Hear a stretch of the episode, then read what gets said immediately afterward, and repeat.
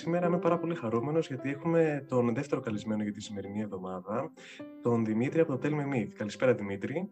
Καλησπέρα ανθρωπόμορφοι Έλληνες και ανθρωπόμορφες Ελληνίδες, όπως τα έλεγε η Κιτάμι Τσανάκα. Ελπίζω να είσαι καλά. Χαίρομαι πάρα πολύ που βρίσκεσαι μαζί μας. Και εγώ πάρα πολύ. Σήμερα θα μιλήσουμε για το μύθο του Δέδαλου και του Ίκαρου, που λίγο πολύ τον έχουμε, έτσι, τον έχουμε ψάξει και όταν ήμασταν μικροί, αλλά μπορεί κάποια πράγματα να έχουμε ξεχάσει. Επίσης, κάτι που δεν ήξερα κι εγώ ήταν ότι υπάρχει αρκετή επιστήμη πίσω από το μύθο. Αλλά μέχρι να φτάσουμε σε αυτό το κομμάτι και να πούμε για το αν τελικά κατάφεραν να πετάξουν, αλλά θα ξεκινήσουμε από την αρχή για να δούμε ποιος ακριβώς είναι ο Δέδαλος και ο Ίκαρο και πώς έφτασαν σε αυτό το σημείο να θέλουν να πετάξουν. Ο Δέδαλος ήταν εφευρέτη. Λοιπόν, ήταν γνωστός για πολλές καινοτομίες. Ήταν Αθηναίος στην καταγωγή και εργαζόταν για λογαριασμό του βασιλιά Μίνωα στην Κρήτη. Το δέδαλο δεν το λες και ψυχούλα πάντως. Είχε ένα σκοτεινό παρελθόν. Όσο ζούσε στην Αθήνα, σκότωσε τον ανιψιό του τον Τάλο. Τον έριξε από την Ακρόπολη και στη συνέχεια διέφυγε στην Κρήτη για να γλιτώσει τη δίκη. Μισό λεπτό, κάτσε, γιατί τον σκότωσε, υπήρξε κάτι στο ενδιάμεσο, υπήρχε κάποια διδικία; Εντάξει, δεν ξύπνησε ένα πρωί και είπε Α, θα σκοτώσω τον Τάλο. Κάτι θα του δεν γίνεται διαφορετικά. Η αλήθεια είναι ότι ο Δέδαλος αισθάνθηκε απειλή από τον Τάλο. Ο Τάλος ήδη από νεαρή ηλικία είχε καταφέρει πολλά πράγματα. Ήταν και ο ίδιος εφευρέτης και από τα 12 του είχε, είχε κατασκευάσει τον κεραμικό τροχό και είναι υπεύθυνος για τη δημιουργία της πρώτης πηξίδας, την οποία κατασκεύασε από δύο κομμάτια σιδήρου που γύριζαν πάνω σε έναν άξονα. Εκτός αυτού είναι ένοχος και για έναν έμεσο φόνο, να το πω διαφορετικά. Η αδερφή του και η μητέρα του Τάλου αυτοκτόνησε. Ωραίο σόι. Α, το καλύτερο. Αποδεκατίστηκε η οικογένεια εξαιτίας του δέδαλου, δηλαδή. Όντως δεν είναι και πολύ ψυχούλα. Ε, ψυχούλα δεν είναι σίγουρα. Τώρα καλό εφευρέτη ήταν, αλλά ψυχούλα δεν το λες. Μπορείς να μας πεις παραπάνω πράγματα για το τι εφευρέσεις κάνει; Είναι υπεύθυνος για την κατασκευή μεταξύ άλλων του λαβύρινθου που ζούσε ο Μινόταυρος. Το ξέρουμε το Μινόταυρο; Φυσικά, φυσικά. Βεβαίως. Αλλά και ενός ξύλινου μειώματο Αγελάδας, το οποίο κρύφτηκε η Πασιφάη προκειμένου να ζευγαρώσει με τον τάβρο του Βασιλιά. Άλλα πράγματα που έχει καταφέρει ο ίδιος ο Δέδαλος ήταν ότι εξόπλισε τα καράβια με κατάρτια, ιστία και πλώρη με έμβολο, έφτιαξε γάλματα που μοιάζαν ζωντανά με αληθινούς ανθρώπους, αλλά είναι υπεύθυνος και για τη δημιουργία νέων εργαλείων, όπως κατασκευής όπως το τρυπάνι, το πριόνι και η κόλλα. Εντάξει, ωραίες όλες αυτές τις ευρέσει, αλλά γιατί, δηλαδή πώς έφτασαν στο σημείο να θέλουν να πετάξουν, τι, τι ακριβώς έγινε; Η αλήθεια είναι ότι με όλα αυτά τα επιτεύγματα που είχε φέρει πέρα ο Δέδαλο, άρχισε να γίνεται ιδιαίτερα απαραίτητος στον Βασιλιά Μίνωα. Απαραίτητος όμως είχε και ένα μειονέκτημα όταν γίνεσαι απαραίτητος για τον Βασιλιά.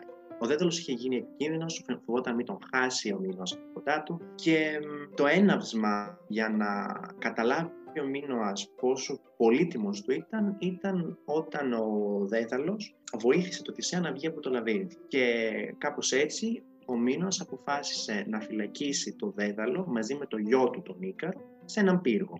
Juicy fact, τον Ίκαρο τον απέκτησε με την Ακράτη, μια Αιγύπτια σκλάβα του Μίνωα. Ο Δέδαλο μπορούσε να έχει όποια πολυτέλεια ήθελε μέσα στον πύργο αυτό. Στην ουσία θυμίζει λίγο τη δικιά μας καραντίνα. Απλά στη δική του περίπτωση δεν ήταν για τις δύο επόμενες κρίσιμες εβδομάδες, αλλά για όλη τη ζωή. Και όπως ήταν φυσικό, ο Δέδαλο δεν άντυχε μέσα στη λούξ φυλακή του και αποφάσισε να ζήσει ελεύθερο πουλί και όχι κορόιδος στο κλουβί. Πώς, δραπετεύοντας. Τα κατάφερε, θα μας πεις εσύ. Πάμε τώρα να δούμε το πώς ε, δραπέτευσε, το, βασικά αν κατάφερε να δραπετεύσει και πώς το έκανε και αν η επιστήμη μπορεί να το βασίσει αυτό σε πραγματικά γεγονότα. Λοιπόν, ο Δέδαλος ήθελε να κατασκευάσει κάποια φτερά από πούπουλα και κυρί και για εκείνον και για τον Ίκαρο. Τα φτερά προφανώς τα έβαλαν στους ώμους τους και πέταξαν στον ουρανό. Δύο πράγματα έπρεπε να προσέξουν όμως σύμφωνα με το Δέδαλο. Πρώτον, να μην πετάνε πολύ ψηλά για να μην λιώσει το κυρί των φτερών. Και δεύτερον, να μην πετάνε πολύ χαμηλά για να μην λυθούν τα φτερά από την υγρασία της θάλασσας. Πάμε να δούμε όμως πόσο δυνατό είναι να γίνει κάτι τέτοιο με βάση τη γνώση των επιστημών. Αυτό το μύθο το μελέτησαν Ρώσοι επιστήμονες με τη βοήθεια του Άγγλου αρχαιολόγου John Cole και είπαν ότι πράγματι πέταξαν. Α τα πάρουμε όμως ένα-ένα και από την αρχή. Αναφέραμε ότι τα φτερά τα οποία κατασκεύασε ο δέδαλο ήταν από πούπουλα και κερί. Αλλά πόσο κερί συγκεκριμένα; Σύμφωνα με το βάρος του μέσου Έλληνα της τότε εποχής, θα πρέπει να έχει στη διάθεσή του 63 κιλά κερί. Όμως, αν το σκεφτούμε λογικά, τότε με τα 63 αυτά κιλά θα είναι πολύ δύσκολο να πετάξουν. Τα νοδικά ρεύματα όμως στα βουνά της Κρήτης βοηθάνε τα μεγάλα πουλιά, όπως τους γήπες, αλλά το βάρος των φτερών τους είναι πολύ μικρό. Εμείς πρέπει να βγάλουμε άκρη με 63 κιλά κερί. Πάμε λίγο να κάνουμε μια παρένθεση τώρα. Ένα δεύτερο σημείο που μπορεί να γνώριζε ο Δέδαλος και να χρησιμοποίησε είναι ότι οι ασπίδες των αρχαίων Ελλήνων είχαν και ένα στρώμα αποξισμένο δέρμα κατσίκας βουτυγμένο σε λιωμένο κερί. Αυτό βοηθούσε ώστε να προσδώσει μεγαλύτερη αντοχή στην ασπίδα από τα χτυπήματα των εχθρών. Τι έκανε τώρα ο Δέδαλος, πήρε πολύ πιθανόν δέρμα από κατσίκια, τα επεξεργάστηκε και τα βούτυξε σε λιωμένο κερί και έφτιαξε φτερά με πάγος περίπου 0,1 συν πλήν 0,2 mm. Ο Δέδαλο κατάφερε κάτι πολύ μεγάλο εκεί που είχε να φτιάξει φτερά από 63 κιλά κερί, τώρα τα φτερά ζύγιζαν 1,5 μόλις κιλό. Το βάρος του ατόμου μαζί με τα φτερά τώρα κυμαίνεται γύρω στα 60 κιλά. Αν αναλογιστούμε ότι τα μεγάλα πτηνά έχουν μεγαλύτερο βάρος από αυτό, τότε βλέπουμε ότι ο δέδαλο και ο Ίκαρο μπορούσαν άνετα να πετάξουν. Σύμφωνα όμως με την επιστήμη, ο Ίκαρος έπαιζε γιατί πράγματι ανέβηκε πολύ ψηλά, αλλά δεν έλειωσαν τα φτερά, απλά βάριναν λόγω της υγρασίας στο σύννεφο. Οπότε έχουμε δει τι απέγινε με τον Ίκαρο. Δυστυχώς πνίγηκε. Τι έγινε με το δέδαλο; Κάπου εκεί σταματούσε νομίζω η ιστορία στη μυθολογία από όσο γνωρίζουμε από μικρή. Δεν ξέρουμε τη συνέχεια. Η αλήθεια είναι ότι από παιδιά ακούμε συνέχεια από το μύθο και όλοι νομίζουμε ότι ο μύθος τελειώνει στο σημείο που ο Ίκαρος βουλιάζει. Άλλοι δε λένε ότι και ο Δέδαλος δεν βουλιάζει.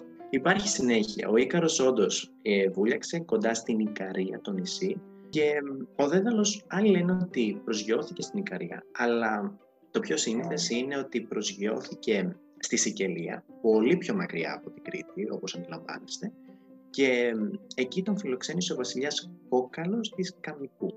Ο μύθος βέβαια δεν τελειώνει εδώ. Έχουμε συνέχεια με τον Μίνωα, ο οποίος θέλει να βρει τον εφευρέτη του. Έχασε κάτι πολύ πολύ Έτσι λοιπόν ο Μίνωας αποφασίζει να βρει Σον και τον εφευρέτη. Έστειλε απεσταλμένους στην Σικελία, χτένισε κανονικά την περιοχή, αλλά για να ξέρουν οι ίδιοι ότι βρήκαν τον σωστό, έφτιαξε ένα γρίφο που ήξερε ότι μόνο ο δέδαλος θα μπορούσε να το λύσει. Ποιος ήταν ο γρίφος αυτός; Έπρεπε να περάσει μια πολύ λεπτή μεταξωτή κλωστή μέσα από ένα κοχύλι. Ο δέδαλος όντως το έλυσε και ο Μίνωας αποφάσισε να πάει να το πάρει πίσω. Ο βασιλιάς όμως κόκαλος της Εκελίας που είδαμε πριν, της Καμικού, προσπάθησε να το καθυστερήσει. Έτσι, έχουμε τώρα δύο εκδοχές. Με το τέλος του Μίνωα, αυτή τη φορά όμως. Η μία είναι ότι τον σκότωσαν τον Μίνωα οι κόρες του βασιλιά Κόκαλου ή ο ίδιος ο Δέδαλος έβαλε στους σωλήνες καυτό ζεματιστό νερό και σκοτώθηκε ο Μίνωας από αυτό. Και κάπως έτσι τελειώνει ο μύθος μας. Και κάπως έτσι σκοτώθηκαν όλοι, εκτός από τον Δέδαλο. Πάλι Ισχύει αυτό το πράγμα. Ισχύει αυτό το πράγμα. Έχει ξεπαστρέψει όλη την Αθήνα, όλο το σόι του βασικά. Έχει ξεπαστρέψει το βασιλιά Αμίνωα. Δεν ξέρω τι άλλο μπορεί να έκανε στη συνέχεια.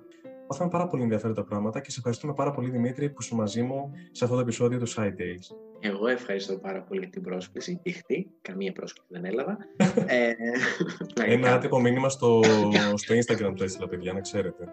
Η αλήθεια είναι ότι και εμένα μου άρεσε πάρα πολύ η συνεργασία μας. Ήταν μια αφορμή να πιάσω κι εγώ ξανά αυτό το μύθο και να δω όντως πώς τελειώνει. Γιατί και εγώ μπορώ να πω ότι τον είχα πολύ περίεργα στο μυαλό μου. Και σκέφτομαι ότι όσο είμαστε μικροί, όσο είμαστε παιδιά, κάποια πράγματα από τη μυθολογία, την αρχαιολογική μυθολογία βασικά δεν μπορούν να υποθούν. Δεν, μπορούν. δεν ξέρω ποια είναι τα κατάλληλα λόγια να υποθούν. Δηλαδή, πολλές λεπτομέρειες παραλείπονταν πολύ εύκολα. Νομίζω τώρα έχω μια ξεκάθαρη εικόνα για τον Ίκαρο και αν όντως πέταξαν. Γιατί εγώ παλιά πιστεύω ότι δεν πέταξαν. Αλλά αν το λέει φυσική ότι πέταξαν, εγώ μαζί σας. Και σε αυτό το σημείο καταλαβαίνουμε ότι κάθε μύθος έχει μία αλήθεια. Το θέμα είναι να δούμε ποια αλήθεια είναι κάθε φορά.